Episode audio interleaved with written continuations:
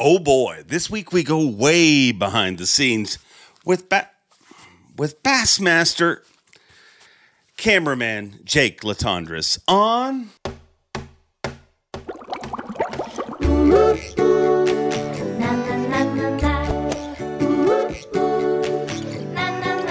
I'm Bob Cobb from the Bassmaster. Welcome to Mercer.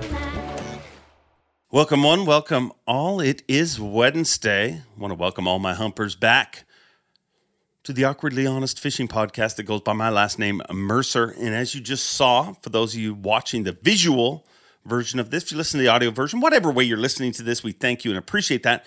But those of you that are seeing the visual version, uh, you saw you can show up for work. You can be ready to work. You're ready to go. And, and next thing you know, your hat and your headphones get in a fight, and you look like a fool on the interweb. So um, I'll try clean this up and uh, get us going here. But this is going to be a fun one, guys. Um, before I even talk about this show, crazy week for so many people. Um, snow everywhere. I mean, down south, it was, it's so cute for me being from up north to listen to people from down south when they get snow because for them it's it's it's cute, it's fun, it's oh, it's majestic and beautiful um, because it goes away. So you enjoy it while it's there and you sled on the hills, and you know in a few days it's going to melt anyways. Well, up north we we we got to deal with it because it's not going to melt, and uh, we got hammered, man. One of the biggest storms I can remember in years, literally. Um, several feet of snow fell on our head. You know, you start to fall into a I'll be honest, like as a Canadian, you start to fall into, you lull yourself into a sense of confidence. You're like, hey, man, it's middle of January. We haven't been hammered by bad snow. Maybe this is the year that it's not going to happen. And then you get reminded it's Canada and you're always going to get snowed on. But I hope everybody's safe, made it through. We had people stuck on the highway for eight to 10 hours. I know all sorts of people in travel situations and everything. So hopefully you got home safe. And if you're in one of those right now and you think nobody cares and you're listening to that podcast, let's everybody just just put an air hug out there for that person. We care. No, it's truly nobody cares about two things in life that nobody cares about. Your travel woes, like if you call a buddy and tell them you're stranded somewhere, they're like, "Oh, that's bad," but they don't really care. Um, and fantasy football, that's the other thing. Uh, it drives you crazy but you, you, I mean, it's it doesn't matter to most of the world. It matters to you and eleven other people, or whatever size your league is. But uh, speaking of mattering, thank you guys for coming here week after week for this podcast. And the one thing I promised from the start is we're going to be honest. We're going to bring you behind the scenes. And this week you get to go way behind the scenes because our guest this week um, is one of an amazing crew, and and I think that crew does not get enough credit. If you look at everything that's happened in professional fishing over the last number of years, the biggest grower, the biggest mover is Bass Live. I mean, literally, it invented live bass fishing. I mean, and and you look at how quick it's come at us. Not too long ago, you know, you had to wait for that, you know, months to find out who won and stuff like that. And I'm literally within my lifetime, it's gone from that to instantaneous broadcasting. Um, quite often I'm on the water doing coverage, and the people that I'm friends with will text me from home that are watching it that know more about the tournament because they're watching all the anglers and it's all live and it's all happening. And that happens for one reason and one group of people, and that's the Bass camera folks. Uh, an incredible team that that that literally gave us a front row seat to this sport. I mean, Mike McKinnis and everybody that put that together and thought that it was even possible is amazing. But none of it would have been possible without the right camera people. I mean, and just think of how taxing that job is. All the weather. Uh, you, know, it's tough to fish when it's rainy, when it's windy, when it's snowy, when it's whatever. Just imagine how tough it is to operate a camera. And then those rough water events. You know, you go out to Lake Ontario, we think that's crazy and cool to look at. Imagine looking at it through one eye. I mean, these folks are incredibly talented. They don't get enough credit. They literally are the behind the scenes. They see it, they hear it, they smell it, they get everything. And I'm happy to say we got one of them here with us this week. And let's welcome him right now, Jake Latendresse. Jake Latendresse, the tenderness. I just found that out. That that is that really what your last name Latendresse means? The tenderness? In French, that is exactly what it means. There's there's a lot of people up in your part of the world uh, with that last name. Looking at there's no phone books don't exist anymore, but if if they did, you'd see a long list of Latendresses in your your area. Uh, yeah, well, this is the first Latendresse we've ever had on this show, and I thank you for doing this. Um, good holidays, everything good, good, good with you on your end. And where, where exactly are you right now? Right now, I'm at my home in Timnath, Colorado, which is right outside of Fort Collins. It's very cold, very snowy, uh, but the holidays were great. I had a great time with my kids, and and uh, yeah, all is well. One of the things that I'm lucky to see that I don't think a lot of people see um, the incredible camera crew and obviously you are just one part of that. And let's not start a war, okay? Because I get in enough trouble from anglers that I don't have on. now I'm going to have camera people yelling at me. But man, you guys all have incredible stories. And before we get into your Bassmaster position, tell me about your life. You know, because I mean, you're an outdoors person. Whether it's, I mean, it's amazing when I look through what you've, where you've been, and what you've done. Well, thank you. I, you know, I've my dad raised me in the outdoors. He started. I started hunting and fishing when I was three years old, and I actually grew up uh, on Kentucky Lake in West Tennessee. Really? That's where I spent most of my life. Yeah. In fact, uh, maybe later in the show, I'll tell you a story about fishing uh, or, or, covering an angler on Kentucky Lake and breaking down into tears uh, when when something special happened there. But um, yeah, I've been an outdoor person my entire life, and uh, there was a point in time uh, as I was coming into adulthood that I said I really want to do something that would allow me to make a living in the outdoor industry. And it just so happens that you know I was an artist, uh, a painter, and a a, a graphite, graphite drawing artist, um, and that sort of uh, took me into uh, still photography, and then still photography really led me into uh, the video world as the video world started to grow back in the early '90s. Which you like better before you go any further? Which you like? Like if if if somebody said you got to take video or stills, which would which would you rather do? I like to shoot video. I don't like to edit video, even though I do a lot of it. Um, but I really like to shoot stills yeah. with a big lens because I think, you know, in a video, you can tell a story, let's say in 30 seconds, because it's motion photography, right? And you can tell a story or have someone tell a story in 30 or 60 seconds in a video or in a, in a still photo, you got to figure out a way to tell a story in one one thousandth of a second. And the yeah. more of a story you can tell, the better your photo is because people can relate to it. So I, I, I really love to shoot still photography. I think it gets more respect. Like, and maybe that's because I come from the video end, but you spend all this money and all this time getting this beautiful shot of a, a boat, like in slow mo, shot in a red cam, and it's beautiful. But if somebody watches it 10 times, it doesn't have the same effect on them. But you can take one frame of that boat and literally look at that picture every single day. It's it's almost like by slowing it down, we we appreciate it more. I think. I, I agree. Uh, Seigo took a picture of me covering Taku Ito on St. Clair, and it's one of the it's one of the baddest ass pictures I've ever seen. And not because I was in it, but just because of what Seigo did with the photo. And that's one of those photos. I, I had it blown up, uh, still in transit uh, from the, the printer, but I had it blown up because I want to put it on my wall because it's one of those photos that it has all these different elements in this big splashing of a wave on the front of the boat. Taku's reaching down in this super clear gin colored water, you know, pulling a five pound smallmouth out. And I'm over his shoulder shooting the camera with this rod tip up in my face. And it's just got one of those moments that, that really defines what I do uh, on, on the boat for, for Bassmaster. It's really cool. Yeah, and when you're just explaining that, it's just proving that point too. Like you wouldn't in a in a video, you almost wouldn't even realize how clear that water was. But because it's a picture, you stare you, you you absorb all those different elements at different times. It's crazy. And and I'm not exactly. good at my job. You're supposed to be explaining to me your life. You what you told me you reached the the video and still picture and video started to take over and I will stop interrupting you. Tell me more.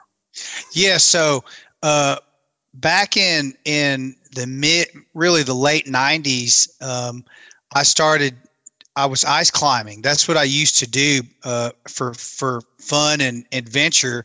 I was an ice climber, and I used to travel all over the world climbing frozen waterfalls.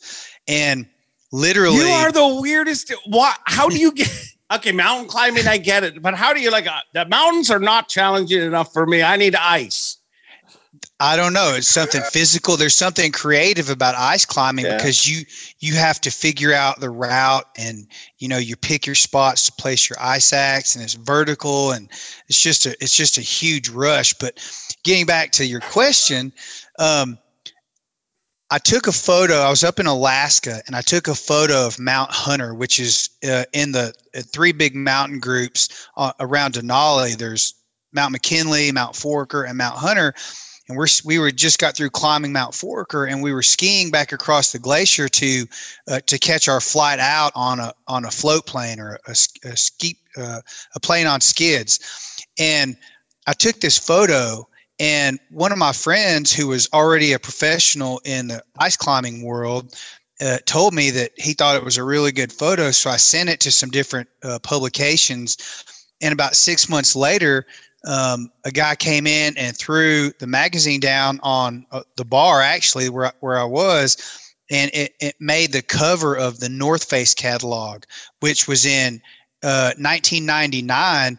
And that was really a turning point for me because that was at the time before digital photography, that was all color slide and analog and before digital photography came out you know the north face cover was like being on national geographic yeah. and it was a total fluke accident had no connections in the in the professional photography world. They just happened to like it enough to where they put it on there. And i immediately got mad because they didn't notify me that they had used my photo. There was no check. There was no no connectivity, nothing. So I, I went to a payphone, if anyone knows what that is anymore, went to a payphone and called the North Face because the number of the edit, editor would be in the in the inside front cover. So I called the North Face in California and I said, I want to speak to the photo editor. She got on the phone and she said, Jake, before you say anything, I just want you to know you sent us these slides and you didn't send us a contact information. And we loved your photo so much, we went ahead and put it on there knowing you would contact us. So here's what we're going to do. So they sent me a big fat check, a big wow. box full of North Face apparel, and that gave me the confidence. I actually used that money to upgrade my camera and and that gave me the confidence to continue shooting content for the for the adventure world. And eventually i just sort of transitioned into hunting and fishing because that's really what i love to do. That's so close to not working out though. Like that's oh. all that's going through my mind is how many meetings they must have had and said well we don't even know this guy that took the picture. What if it, you know what i mean? Like i'm sure they oh, had every exactly. reason not to put it on there but like who is this? Who is this guy? But and and so yeah that that's i never thought about it that way. That's exactly right. It was it was it was on the thin razor's edge of being unsuccessful because of that reason for sure. So what you have literally traveled all around the world at this point i imagine. 49 countries. I've been to shooting photos and and shooting video for various private clients or brands or whatever it is i've been very very fortunate in in that sense to be able to travel the world. Yeah. What's the craziest place you've ever been? What like well what's the place in your list where you sat there and was like am, am i really here? Yeah um uganda and in east africa and pakistan were the two places that i've been that was like Wow. First, I mean, first and foremost, they weren't at all what I thought they were going to be, either country. And secondly, um, both countries were still wild and yeah. and old, like way old school, and it was like traveling back in a time capsule to both yeah. countries, and both one being in Africa and one being in Central Asia. You know, they're two very different cultures and worlds, but just being there was was surreal. Uh, yeah, that's so so why do you okay like how do you go from that to bassmaster because if i like i'll tell you how i explain your job at bassmaster to the guys who shoot our show. Uh, you know, we've obviously over the years talked about, oh, if you ever shot this, and I'm like, it's the worst job. You guys don't want it. It's like doing this, except the pro doesn't really care. I mean, the pro's focused on winning, and you just got to kind of keep up when you're shooting a show. So how did how did you find the you know to go from traveling all around the world shooting this stuff? Why shooting? Why do you shoot bass? I would think that to a shooter that is it a bigger challenge or what? Yeah, why? This comes full circle because what happened was back in 2003 uh, is when I really started shooting video for outdoor television. Okay, and I met I met Shannon Nardi um, in the waterfowl world because she uh, and her dad had started a show called Water Dog TV, and it was all about retrievers. And I love dogs, first of all, and I love retrievers even more so.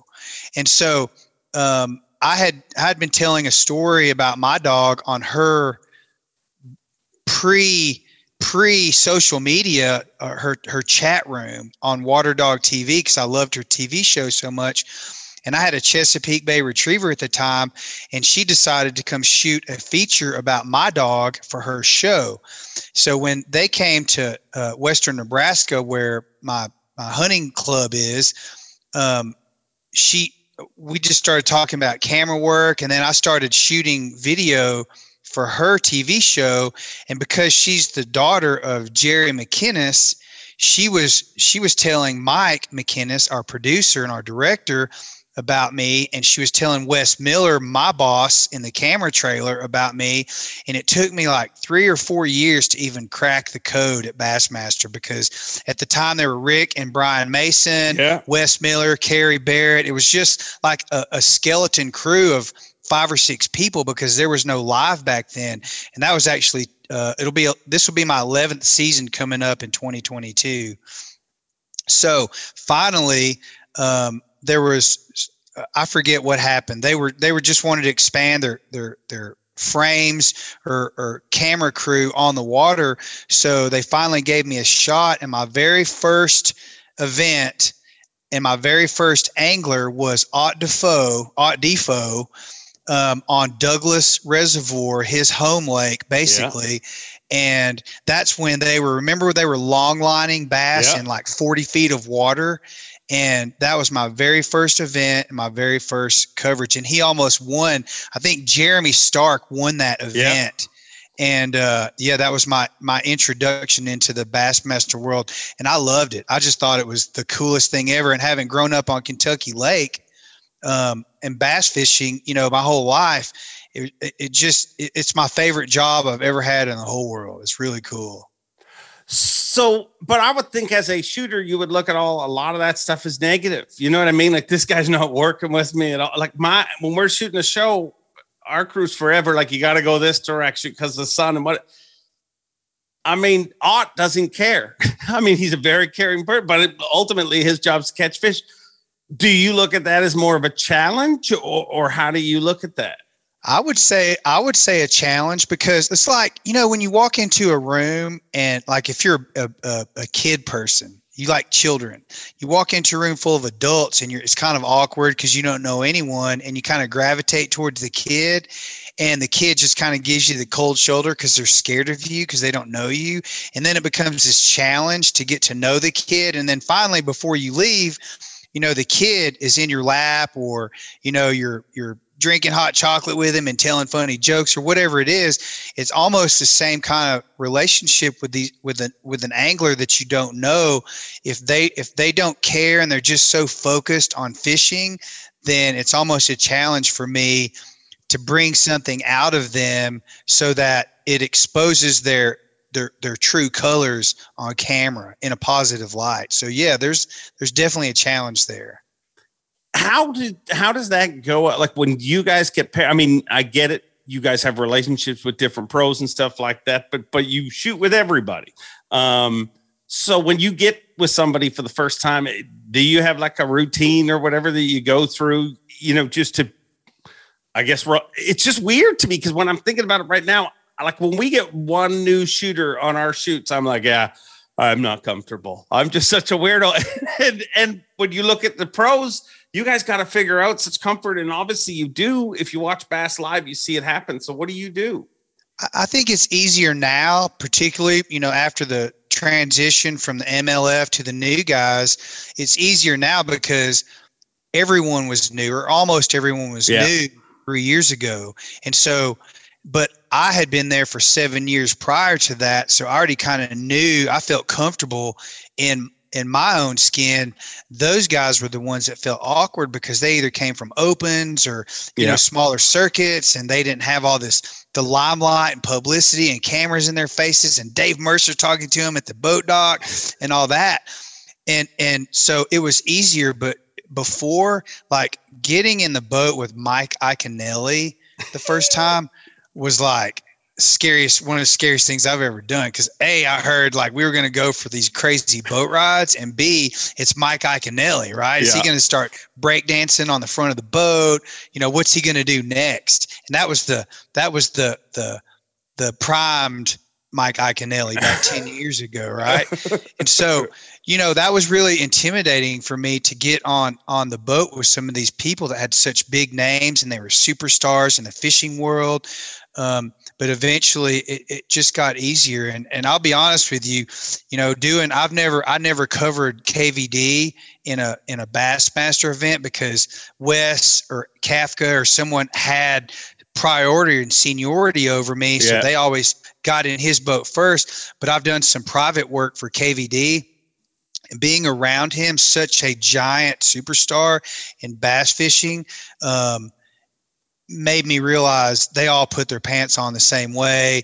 You know, going and having some beers with KVD and eating dinner with him at night and hanging out in the hotel. It it it helped me a lot. Like feel more comfortable around any of them. To be honest with you. One of the coolest things for me to watch from the outside is is you guys in your relationships because you really do become invested in it. You know, the person you shoot with that week, you know, it really like, and it's almost, I kind of equate it to like anybody that's run a marathon or competed in it's, you don't feel like you did it yourself. Like you feel like anybody else that was there that day for the rest of your life, there's a connection to them. But it almost feels like that with the camera guys at times.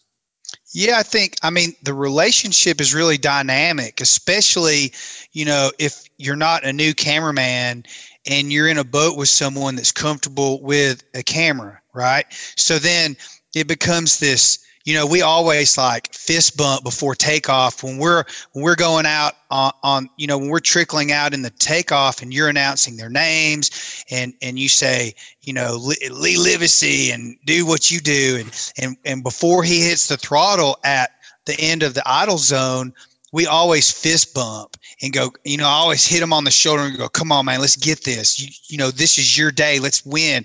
And it starts the energy off in the right direction.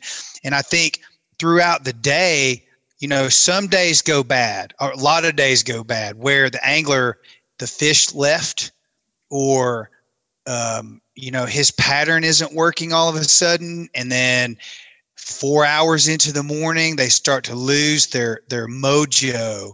And i get quiet. When when things suck um, i get quiet because i don't know whether to to you know say something. Yeah. i don't want to disturb their their their mental train of thought. Or if i just need to let i just need to be quiet and let them think about and try to figure this out. And a lot of times we may not say a hundred words to each other all day long. And then there's other days where a guy rolls up to a spot like Brandon Cobb one time on Lake Fork. He rolled up to a spot and moved and pushed the shad into this point. And first cast, he caught like an eight pounder, some crazy. And then all of a sudden, it's like, dude, this is on like Donkey Kong, and the energy's there. And so, you know, I'm listening to the, my director, Mike McKinnis, on headset and I can feel their energy. I can hear Zona and Tommy Sanders and you, Ronnie Moore in the background or Such, and I hear these things going on, and it sort of you know leads into leads into um, prodding the angler so that we get more out of it than just casting a bait and, and setting the hook on a on a big fish.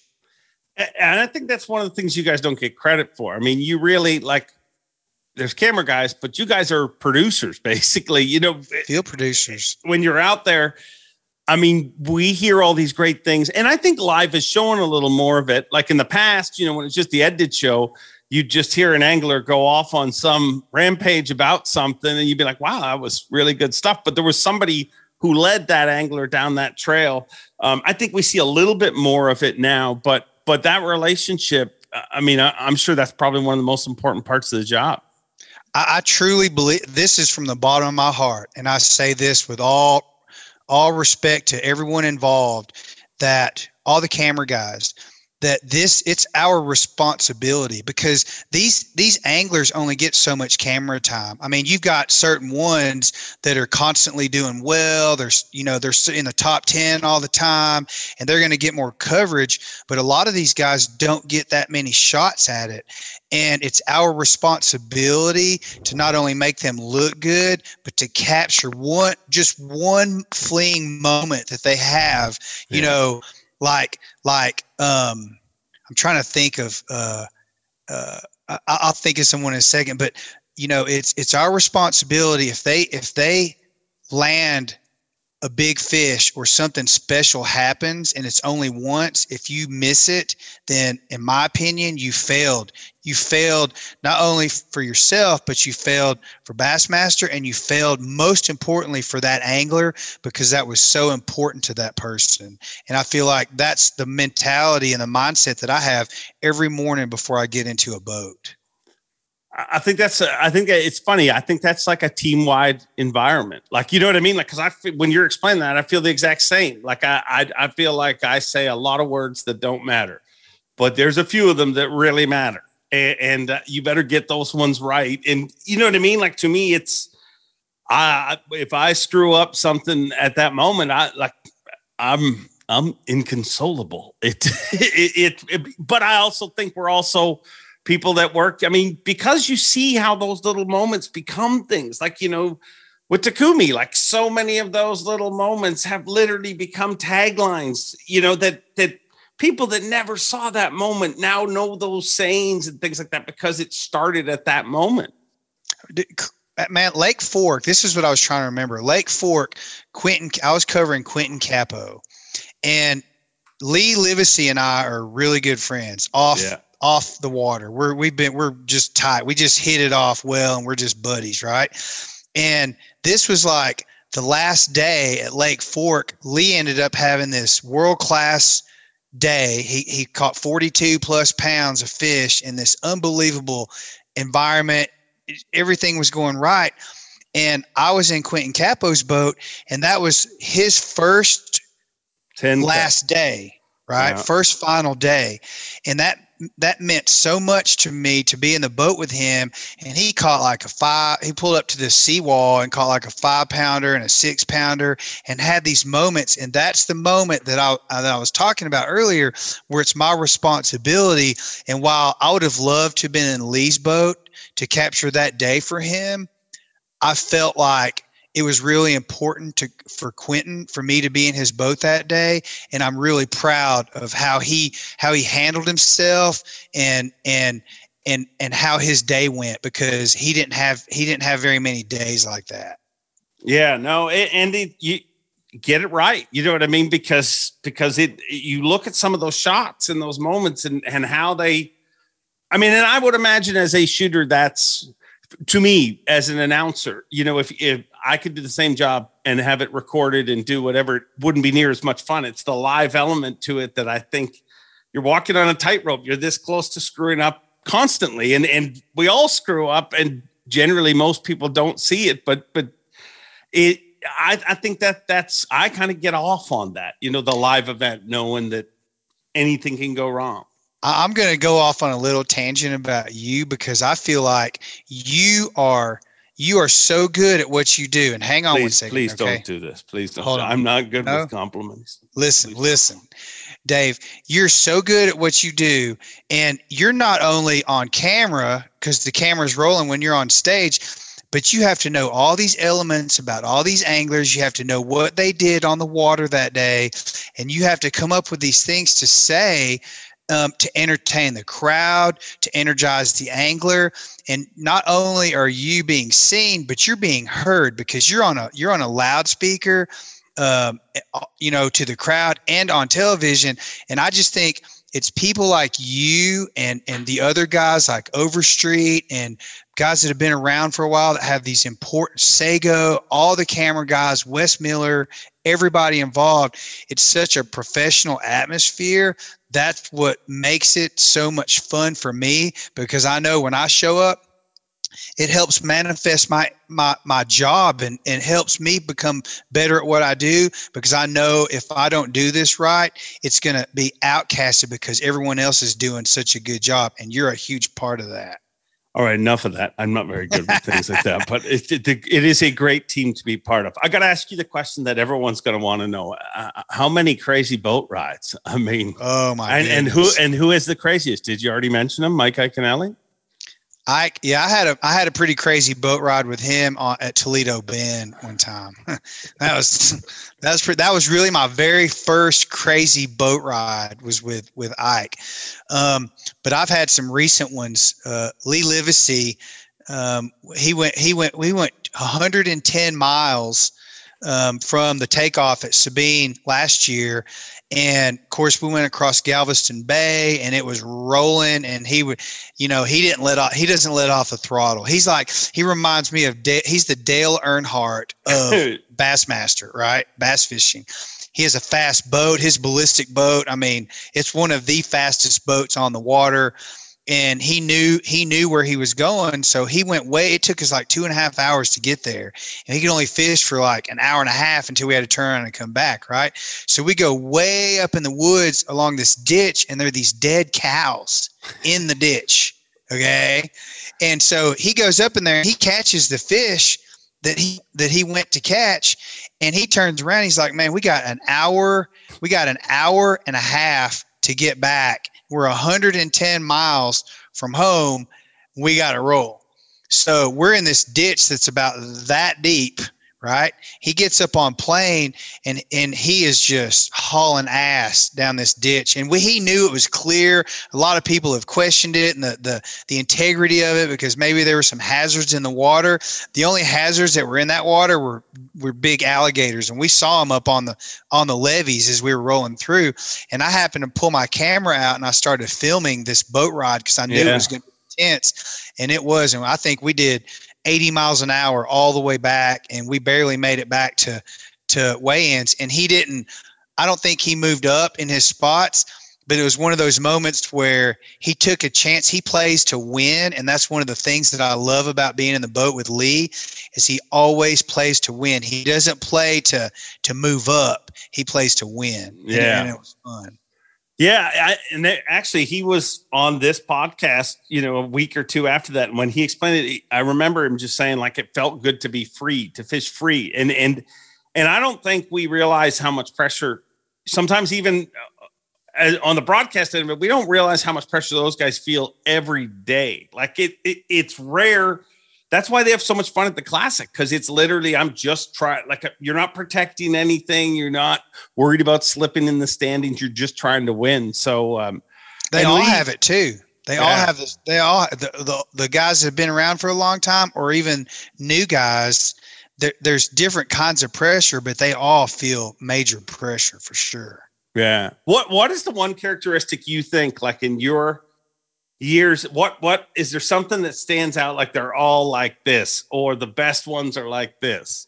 They're all really, really good at what they do. First of all, even the guys that didn't make the cut coming into this year after three years, they're all they all worked their butts off and faced, you know, tremendous challenges in their lives and made sacrifices to get to the elite level.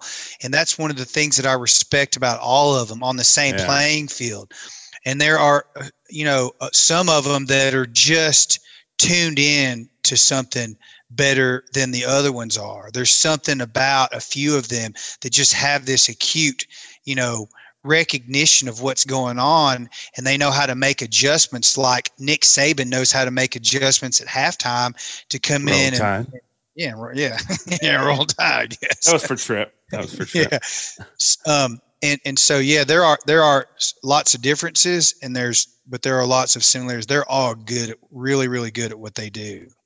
The the one thing that stands out with me is how competitive they all are. Like it's ridiculous. Like it literally and I try to explain to people, but they still don't even know how immature these guys. Like they, they will literally argue. Like if at every fog delay, I mean, when you see a gathering of people, it is generally. I mean, maybe they're comparing pictures of deer. Whose deer is bigger? Maybe it's whatever, but it's literally everything is a contest. Um, eh, but I think that's it is true of all athletes. Like if you make it to the top level at anything, you have to be that person. Right. I mean, looking at, you know, uh, that, what was that documentary about Michael Jordan and the Chicago Bulls? Oh, The Last Dance. Uh, the Last Dance. You know, they got footage of him throwing throwing quarters up against the wall and, and making, you know, thousand dollar bets throwing quarters and stuff like that. And I think these guys are the same way. I mean, they're friends. You know, some of them better friends than others. Some of them don't really speak to each other that much but they're even even the best of friends. I mean, I've seen I've seen Cory Johnson and Lee Livesay end up in the same pocket and and having jokingly in in positive light, you yeah. know, having having locker room words with each other. yeah. Just because it's like, dude, that's my spot you know, and, and, and, knowing knowing that they share information with each other at times, uh, and still giving each other crap tells you what kind of relationship these guys have with each other. And I don't think they get enough credit for what they do too. Like if you like, there's literally, and let me know if somebody can think of one, but there's no sport you can compare like where you are going to be on camera for that long and you're going to be expected to talk and you know what I mean? Like you, there's people who think it's outrageous that every once in a while they'll talk to somebody in a dugout, you know, in a baseball game, a, a coach that's coaching a game we talked to the guy while they're fishing, and they they have to deliver so much more than most athletes. Really, I, think I think um, they like to talk about fishing when they're fishing because you know you know on on how, how many interviews have you shot on the final day where when you go up to the boat before takeoff it's still dark outside they're still prepping their lures and rods and getting you know rods out on the deck what they're going to be using and and and almost almost all the time one or more of them say look man i'm just going to go fishing. And that's what they that's the mentality they have going yeah. out to try to relieve that pressure right?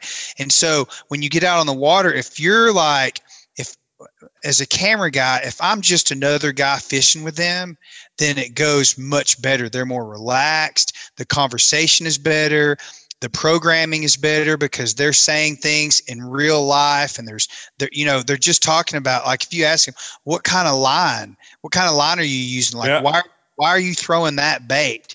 And they explain it then everybody wins because he feels like he's talking about fish just fishing and the the the viewers get to learn something and and and and there's no dead time on camera. There's, there's always something going on. So you know uh, and some of the guys know what to say and and sometimes some of the other guys are quiet and they're a little bit more cerebral about what they're doing you know?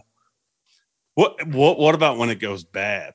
Like i you know you always think of the good but like i have a little moment in my job when i announce the winner that the person who loses walks off and i have like a split second every time you know where we'll connect eyes as they leave and you know you kind of give them the but they but it's over Sorry, quick. Dude. It's over quick.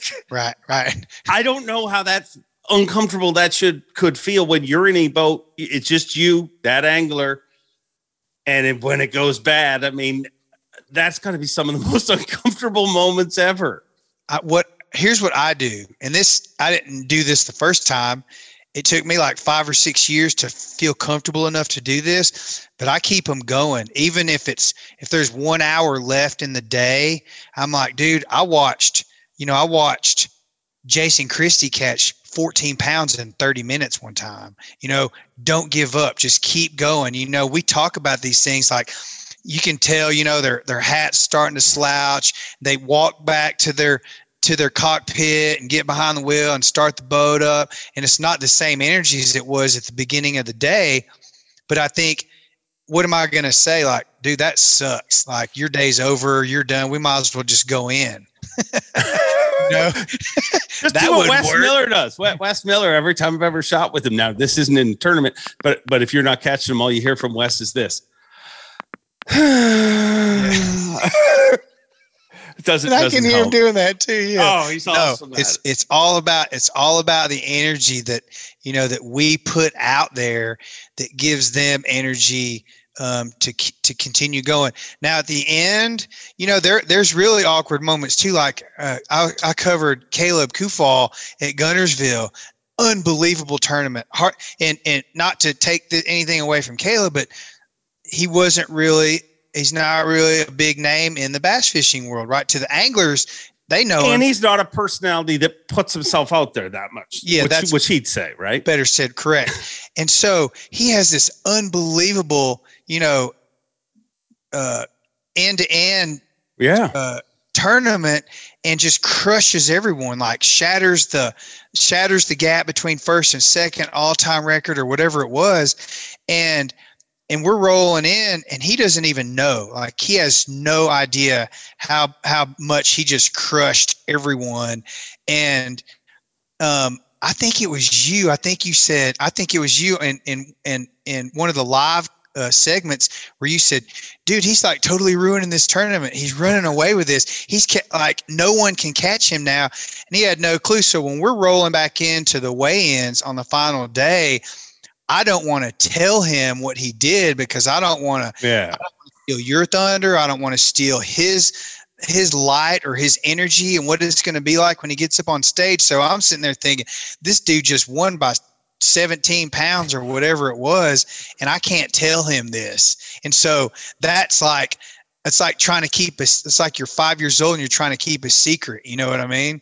Oh, I, I that's the part, but it's I think that's the most important secret. Like, and I, I think I worry that we're getting away from it. You know what I mean? Because there's so much. Like whether you say something or it's media, um, you know, not bass media, but outside, you know, fishing media, which we're thankful to have there, but or family or whatever. Everybody's looking at BassTrakk, and I'm telling you, like the more we can protect that moment, because if if you ask me the the the stuff that you see on stage is so magical. What builds to that is the hour before it where that person thinks I haven't done enough. Like when Lee Livesay won on uh, on Chick. I mean, mm-hmm. backstage, you, you, were he thought he lost it. Like he's like, mm-hmm. I I did not win the tournament. And as heartless as it was for me to stand there as a friend and not like just be like, well, whatever way it works out, it's a great finish, you know. But without that doubt, he, he, you don't see the jubilation i don't think. Like i think that doubt is what builds the excitement. It's it's way more authentic when they yeah. don't know and the tears the tears actually let me go back. I would i covered lee uh days three and four at chick. Yeah. And BassTrakk was so close when he came in i didn't know who won either. No i mean really he could have checked but no one really knew. Yeah. so the win was that much more authentic. And I remember even after, you know, backstage after he won, it, it, was still high energy. I mean, he he gave me the. I remember you being there. I took a picture of you with with Lee, and there was just so much energy around that, and it was because it was so authentic. But when those guys cry on stage because like they just accomplished something that was a childhood dream to them and they can't help it. And all these emotions that come out you and i know and, and a lot of people do. The reason why that is is because all the failures yeah. finally finally caught up to them in a win. And it was like all the sacrifices they made all the all the you know the the the worries of living in the back of their truck and not having enough gas money to get to the next tournament and trying to figure out how they're going to do all this stuff all that comes out because eh, because it's so authentic and they work so hard. Bill Lowen winning at at uh, Pickwick yeah. was was one of those times that was just so magical. Fifteen years of being a pro angler and getting really close, and it finally just exploding at Pickwick was was unbelievable. Yeah, and it's every close call, like because Bill Lowen's been so close so many times, and and that same thing that we talked about, like that people letting kind of their opinion, like there's anglers like that's one of the things that drives me crazy too with everybody that's like you've won, you've won. Like I remember Chris Johnson telling me how crushing that was. Like when he came in at the final day, um, when Micah won, uh, you know, had the giant bag on the last day, and right. Chris said I didn't think I won when I put my boat on the trailer. But by the time I got in lineup, I started to think, well, I must have because everybody's congratulating me. Everybody's so like they, all these people build you up, and then so you're talking about a group of people who even somebody like Chris Johnson, who you can definitely not say has had many struggles in this sport. But even he has had those close calls and it gets snatched away at the last minute. And all those people that were there telling you you were one, when you kick stones off that stage none of them are there. None of them are none of them and you're by yourself right? And i think i think it's just a release you see. Like it's it it is it is a really and i think it's honestly gotten more cool over the last few years. And and not that's not a slight on the guys before but i just think it's natural like the the the firsts and the you know the first uh, whether it be somebody's first shot at a Sunday or somebody's first win, somebody's it's just so many firsts now yeah. that the new guys are on the circuit. There's so many firsts. It's it there. It, there's more. There's more to it, and now, and those guys, the new guys, don't take any of that for granted. I want to tell you a quick story about like this year's classic at Hartwell. I've got a hundred dollar bill on Jason Christie. Okay, and I'm going to tell you why because this is really it's a it's a a story. I hope I hope he doesn't. It won't bother him. It won't bother him. I'm going to tell it.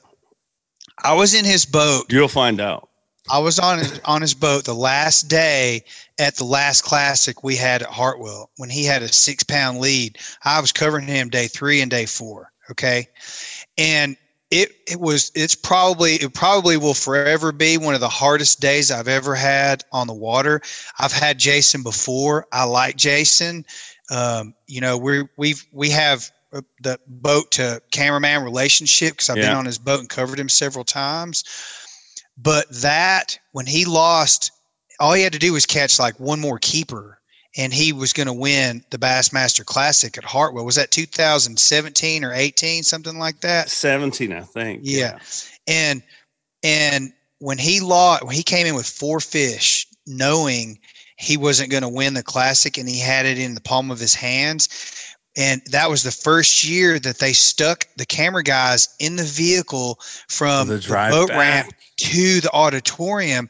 And that's a 45 minute drive.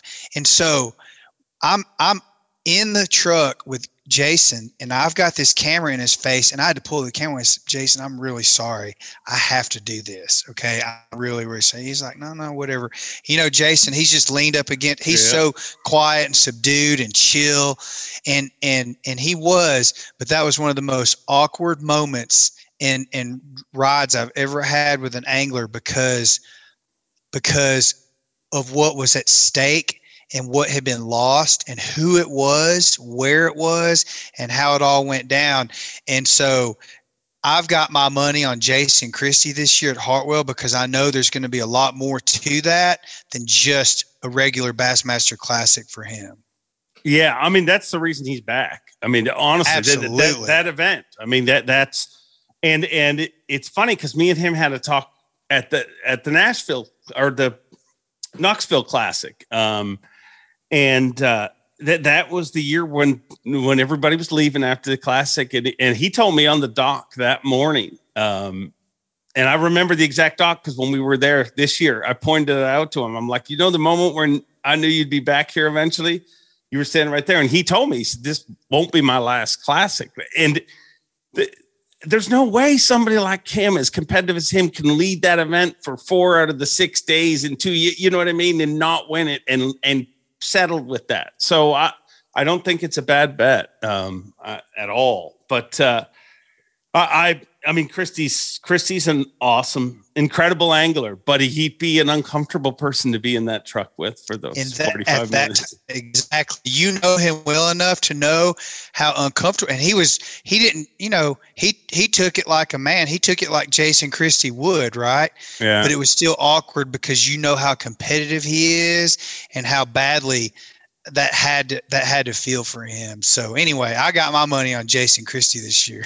yeah, I'd like him to win too because my one of my most embarrassing moments ever on stage where I felt like, "Ooh, you just really screwed up," was with Christie, and it was what I don't know if it was that year. Was that the year where we had the stage in the round? But basically, we just did it this past year again. But we we had done it a right, few years. Drive before. around. Mm-hmm. Yeah, and it so when you're the MC, that's the worst stage design ever because you've got camera people everywhere for media and they're all week yelling at you like you're in my shot or whatever. So I had found that the one ramp that I can go to to get out of the shot, because that's why I run around so much in the stage just to get out of the shot, was the back ramp.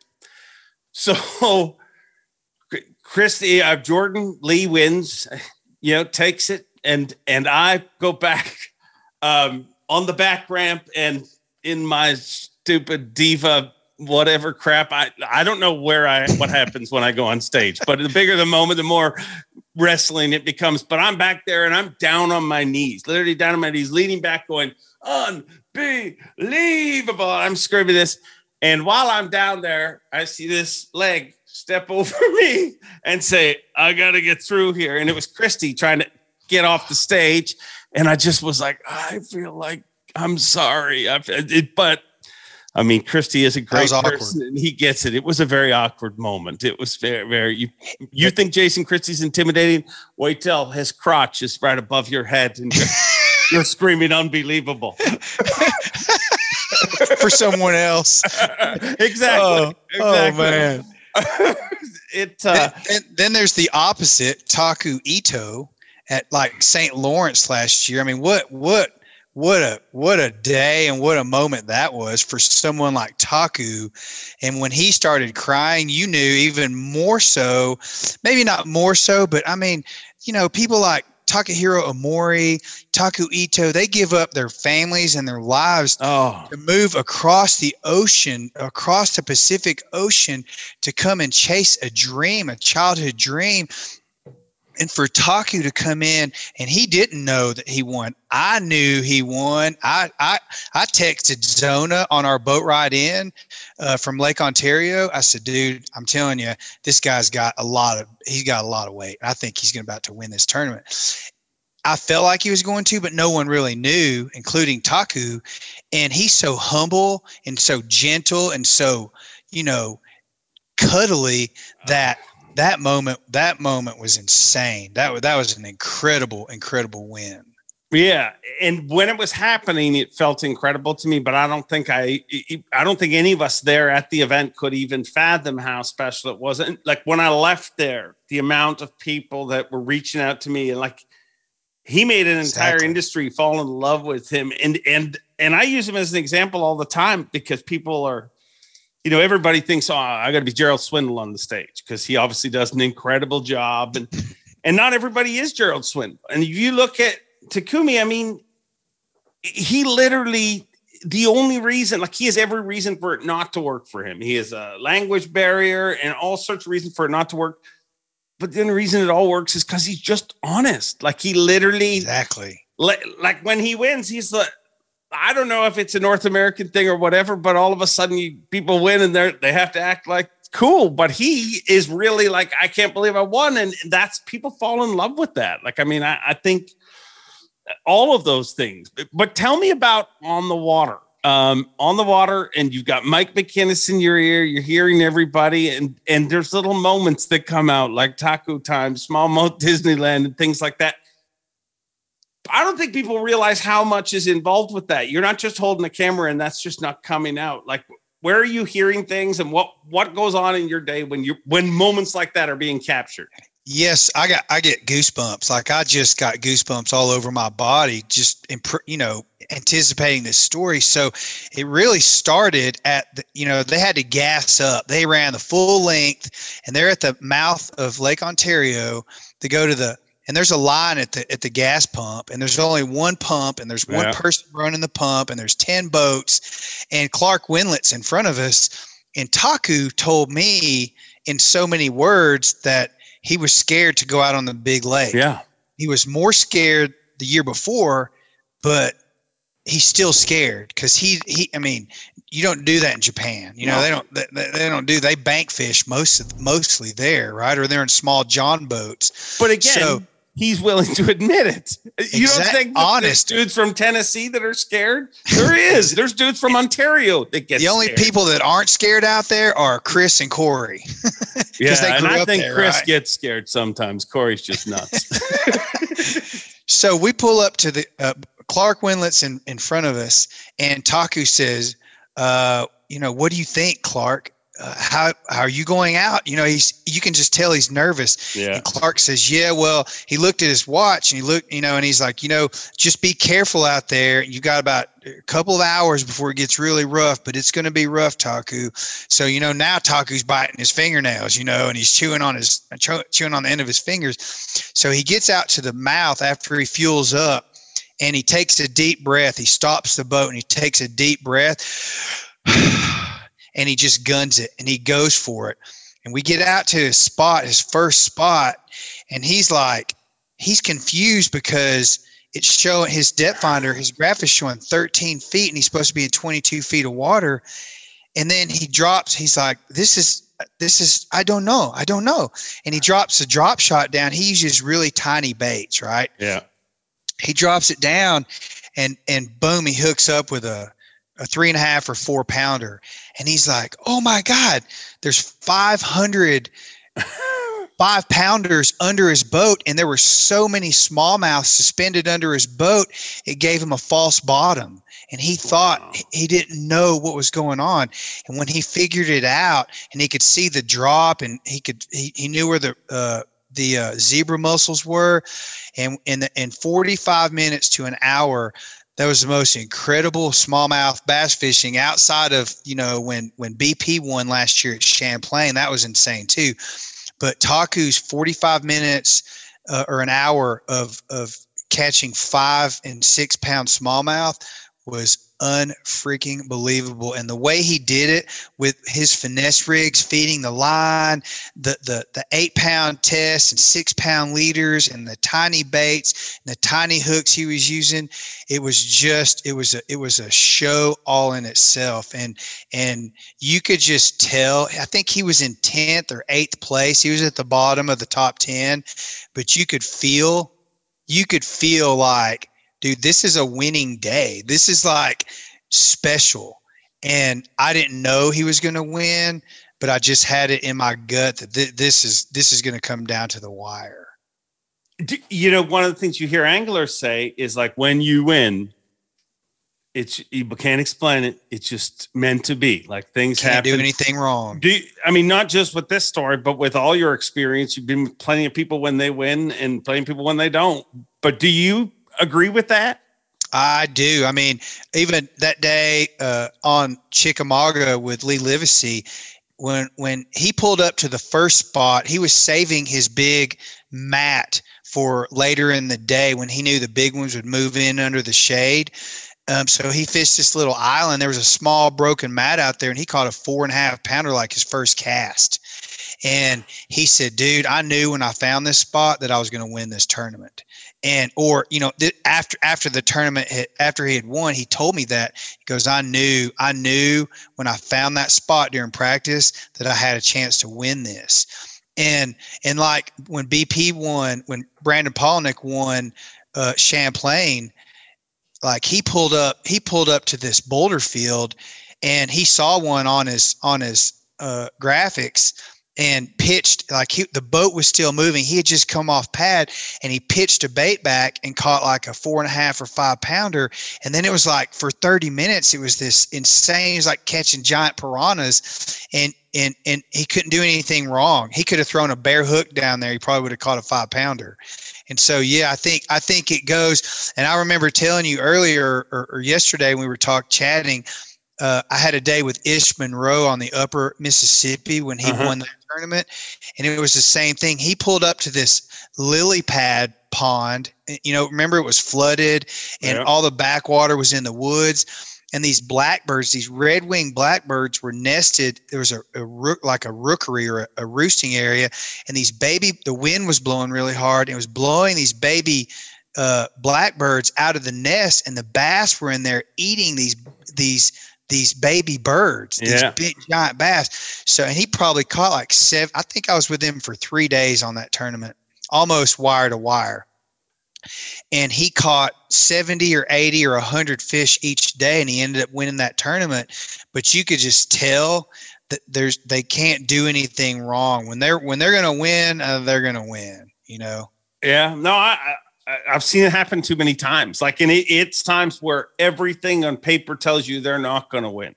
I mean, uh, Takumi's a prime example. I mean, Cory Johnson's leading this tournament. You know, there's there's every reason you should lose this tournament, but he didn't. I mean, and there was no way he was going to lose. I mean, it's just it it is it's wild. One of the things that I find wild and I, I find humorous and fun too to follow is the dynamics with your camera crews, like the all the different camera guys.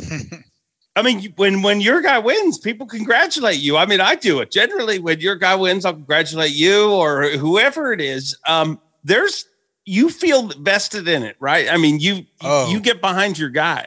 Oh, a hundred percent. And there's some, you know, there's some uh silent competition going on in the camera trailer too. I mean, it feels good when you come in and win. You know, you feel like you were a part of something really big and you were. I mean, you were a part of it. Not that you did anything that made this guy win, but you were there and you shared that moment. And every time you win, if you're if you cover the winning angler, like you're you're probably friends for life because you shared yeah. a moment that was so huge for them and you were the only person there that was actually aside from lake fork when you've got a you know a, a, a weigh-in marshal um, that's the only tournament that you're not you're the only person in the boat with that person and you share that with them and it's it's really special when, when brandon cobb caught that 11-1 oh. at lake fork that was like that was actually a pivotal point in my career within the Bassmaster uh, circuit because it's the largest bass ever caught live. Yeah. And when he caught that, he kept saying, "There's a five or six pounder there. There's a five or six pounder." And he kept pitching in there, kept pitching in there. it was muddy water, and all he could see was the tail. When that fish came to the top, you know, you know, ten pounders or bigger, they just look different. They're just yeah. built different. They're a from di- the hook set of that fish. Like I was hosting like live when that hookup was on, and it was like I still remember the exact like the set, and then the stutter step forward, and yeah, the, the the fishing line is like he set the hook in a in the dock arm or something, and it turned into a guitar string. It was so tight, and the way that whole thing went down. I mean, Brandon Cobbs, I consider him a good friend now, and it's all because of that moment that he had this huge moment. I, I was lucky enough to be there and I happened to capture it for him and it was my responsibility. And now, you know, we're friends for life. Like we always talk about that 11 pounder. Like before he goes out, if he happens to come by the boat that I'm in, I always say, don't go catching 11 2 now, you know, it, it, it's just inside joke between us now. And it's, it's, it's great to be friends with these guys and they're all, they're all, they're all really good guys, and and I just love being around them all, all of them. Yeah, no, it's a great it, it's a great crew to be part of, you know, and that's what I found the hard when I missed those few events this year. Like that was, I mean, I was cool with taking the weekend off work. I'm like anybody, but I'm like I can't.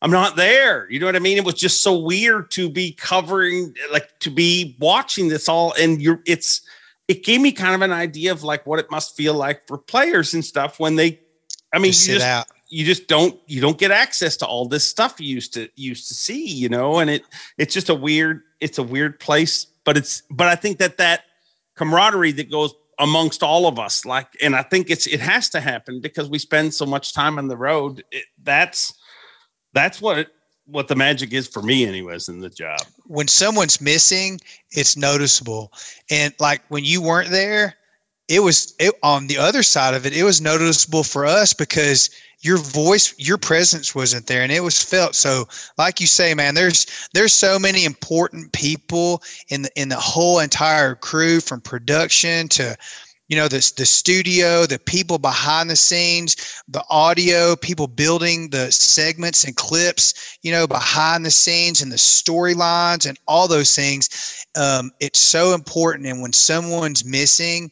you can tell because everyone it's like one big traveling carnival family. It is it is and it's bizarre at times. I have to ask you one question. We're going way long here. I'm sorry okay. but because people are going to yell at me if i don't ask you this i mean you must have been hooked or hit or oh. i mean all these years i mean how how many hookings and hittings have you had i'll give you i'll give you one uh, story that stands out the most, and I was at uh, I was covering Bobby Lane at Ross Barnett years ago. The Dude, and, and, you know, and he swings a stick like Babe Ruth. Like, you know, his rods are heavy, they're big. He's a power fisherman, and so he's punching those mats at Ross, Ross Barnett, you know, which are like three feet thick, and he's throwing a one and a half ounce jig, punching these mats and he's in he had like a hundred yard stretch where he found some some good fish right and uh, he feels one and he sets the hook and you know he's having to pull these fish through this thick mat so he's setting it like he's swinging for the fence every single time he's sort of uh, geared to my right and i'm kind of to his left he's in the front i'm in the back i'm on the back left corner he's on the front corner front corner of his boat. He sets the hook, and this freaking jig it just snags for a second, and it comes flying out of there, and it hits me right here in my chest. It goes through my hoodie. It goes through my t-shirt and into my chest like a 22 bullet. And I could hear it coming. It was it whistled like a bullet. I could hear it coming. Thank goodness it didn't hit me in the face or the eye or the teeth or something like that. But I pulled my shirt up and there was a hole. There was a hole. I, I, I, actually hit the ground. Bobby dropped his rod and he comes back and goes, dude, are you okay? And I said, yeah, I think I'm fine. And I looked down, I saw blood and I pulled my hoodie and t-shirt up and there was a hole in my chest. It looked like I'd been shot with a rifle. and so that was one of those moments where, you know, it dawned on me like Wes Miller taught me how to put my eyepiece like to use my left eye to shoot with out of my camera. So I've got this bar, this lens bar that comes across that covers my face. And I do that now because is that, that, really a conversation? It's really a conversation. camera guys have. Okay, what is your shit? That is ridiculous. It, when they're when they're pitching when they're when they're punching mats, it's always a concern because they're swinging hard because they got to set the hook and then they got to get the fish through this mess. And it's always, it's, I've, I can't tell you how many times I've heard jigs come flying by.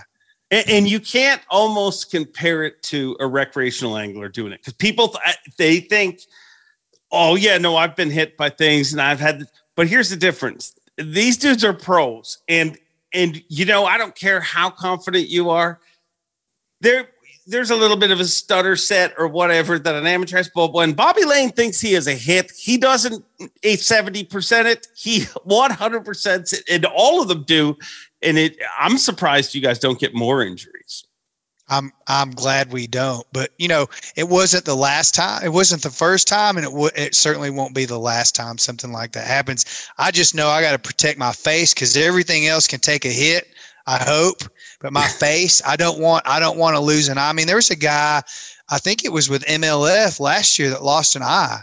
Come one on. Of the camera, oh yeah, one of the camera guys there got hit uh, in the eye, and I'm pretty sure he lost his eye. So, yeah, it's oh. it's uh there's days we don't get paid enough for what we do.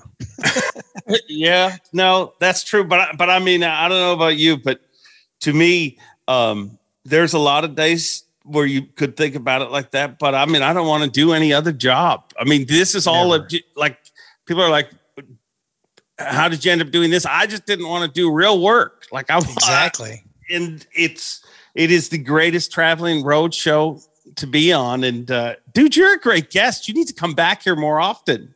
Well, thank you for having me. I, I love talking to you. I love our conversations on the dock in the morning before takeoff, especially in the fog delays. Um, and I always enjoy uh, talking to you, Dave. You're a you're a uh, your high your energy is uplifting, and and I appreciate you, man stop with the compliments or you're never I never want to on here. It's so it's so weird. I mean, I can yell and scream in front of however many thousands of people, but if you say one nice word about me, I'm I don't know. I, I, I've got issues with it, but I thank you for the kind words and I thank you for the stories. And uh, you're coming back, dude. We're we're gonna we're gonna have a feature. We're we're we're gonna have a feature because um, you're good on camera. Uh, you're much better on camera than I would be if you asked me to shoot. It must be all those years behind the camera. we'll see you soon, and thank you very much. Thank you, Dave. How fun was that? I mean, I really enjoyed that chat with Jake, and I hope you guys did too. And while I'm at it, kudos to Jake and all of the camera folks that work at Bass. Um, it's one group who just doesn't get enough love. Um, and I honestly mean this, man. Without them, they're everything with without them getting the images to all of us. Zona's got nothing to talk about. Tommy's got nothing to talk about. Davey and see, like remember when I said earlier, you start naming names, you got to continue on with Ronnie and Such and the whole gang. Um, we got nothing to talk about if they don't get us the images and what they go through in a day. Um, cannot be overshadowed. And I mean, they just don't get enough credit for it. So next time you're at a Bassmaster event, you see one of those camera folks that usually have a camera on one side, bag on the other, they're lugging off the boat. The tournament's done, so they can go and shoot the way in. I mean, what they do and and what they deliver week after week is awesome. So if you're at a Bassmaster event and you see a camera folks, make sure you go up to them and say thanks for for making Bass what it is. And thank you for making this show what it is. And one thing that I think you have learned already, folks, is you never know who's going to be on this show. We have different guests week after week, and some of them you've met before, some of them you've never seen before. But that's kind of the hope with this is uh, just to get behind the scenes and inside the minds and mouths. No, inside the mouth sounds wrong, but inside the minds of the amazing folks that are obsessed with this sport of fishing. And uh, and I thank you guys for being obsessed enough to tune in week after week to listen to some talking heads. But let me know down below who you'd like to see on the show in the future. And hey, while we're at it, let me know how much snow you got at your house. I want a weather report roll call. In the comments, I need to know how much snow you got or didn't get what what what this past week has been like and who you want to see in the show. And that's it. That's all. We've gone long this week, but I hope you enjoyed it. And we'll see you next week. Enjoy being. Thanks for watching. Please like, comment, and subscribe because Bob Cobb of the Bassmasters told you to. You hear?